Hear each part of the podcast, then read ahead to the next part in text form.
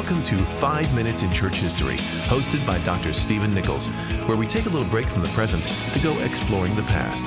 Travel back in time as we look at the people, events, and even the places that have shaped the story of Christianity.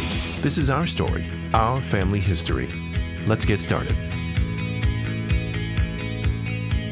Welcome back to another episode of Church History. Last week we were talking about the pulpit that Latin word, pulpitum, and that object that appears in so many churches. Well, we also find the pulpit appearing in, of all places, that great American novel by Herman Melville, none other than Moby Dick.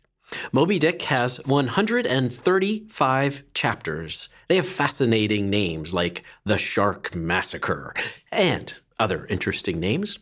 Two of the chapters in particular come early in the book that have great names. Chapter 9 is entitled The Sermon, chapter 8 is entitled The Pulpit. So, this is Melville's description of a pulpit of a fabled New England church. It's sort of a conglomerate picture that Melville is putting together.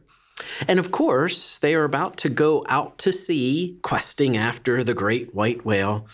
And before they go, all the sailors will show up that Sunday in church to hear that sermon before they're sent off to sea, and they might not come back again.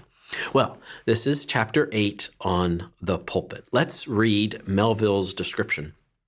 He tells us how he is sitting there in the pew of the church, and Father Mapple comes in. And then he starts walking towards the pulpit. Melville says, like most old fashioned pulpits, it was a very lofty one. And since a regular stairs to such a height would, by its long angle with the floor, seriously constrict the already small area of the chapel, the architect, it seemed, had acted upon the hint of Father Mapple and finished the pulpit without a stairs, substituting a perpendicular, that is, straight up and down, side ladder like those used in mounting a ship from a boat at sea. The wife of a whaling captain had provided the chapel with a handsome pair of red ropes for this ladder. Halting for an instant at the foot of the ladder and with both hands grasping the ornamental knobs of those red ropes, Father Mapple cast a look upwards. And then, with a truly sailor like but still reverential dexterity, hand over hand, mounted the steps as if ascending the main top of his vessel. Melville continues, nor was the pulpit itself without a trace of the same sea taste that had achieved the ladder.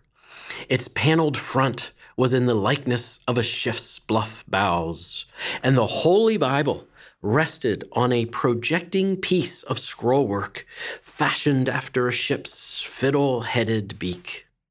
What could be full of more meaning? Melville asks. For the pulpit is ever this earth's foremost part. All the rest comes in its rear. The pulpit leads the world. From thence it is the storm of God's quick wrath is first descried, and the bow must bear the earliest brunt.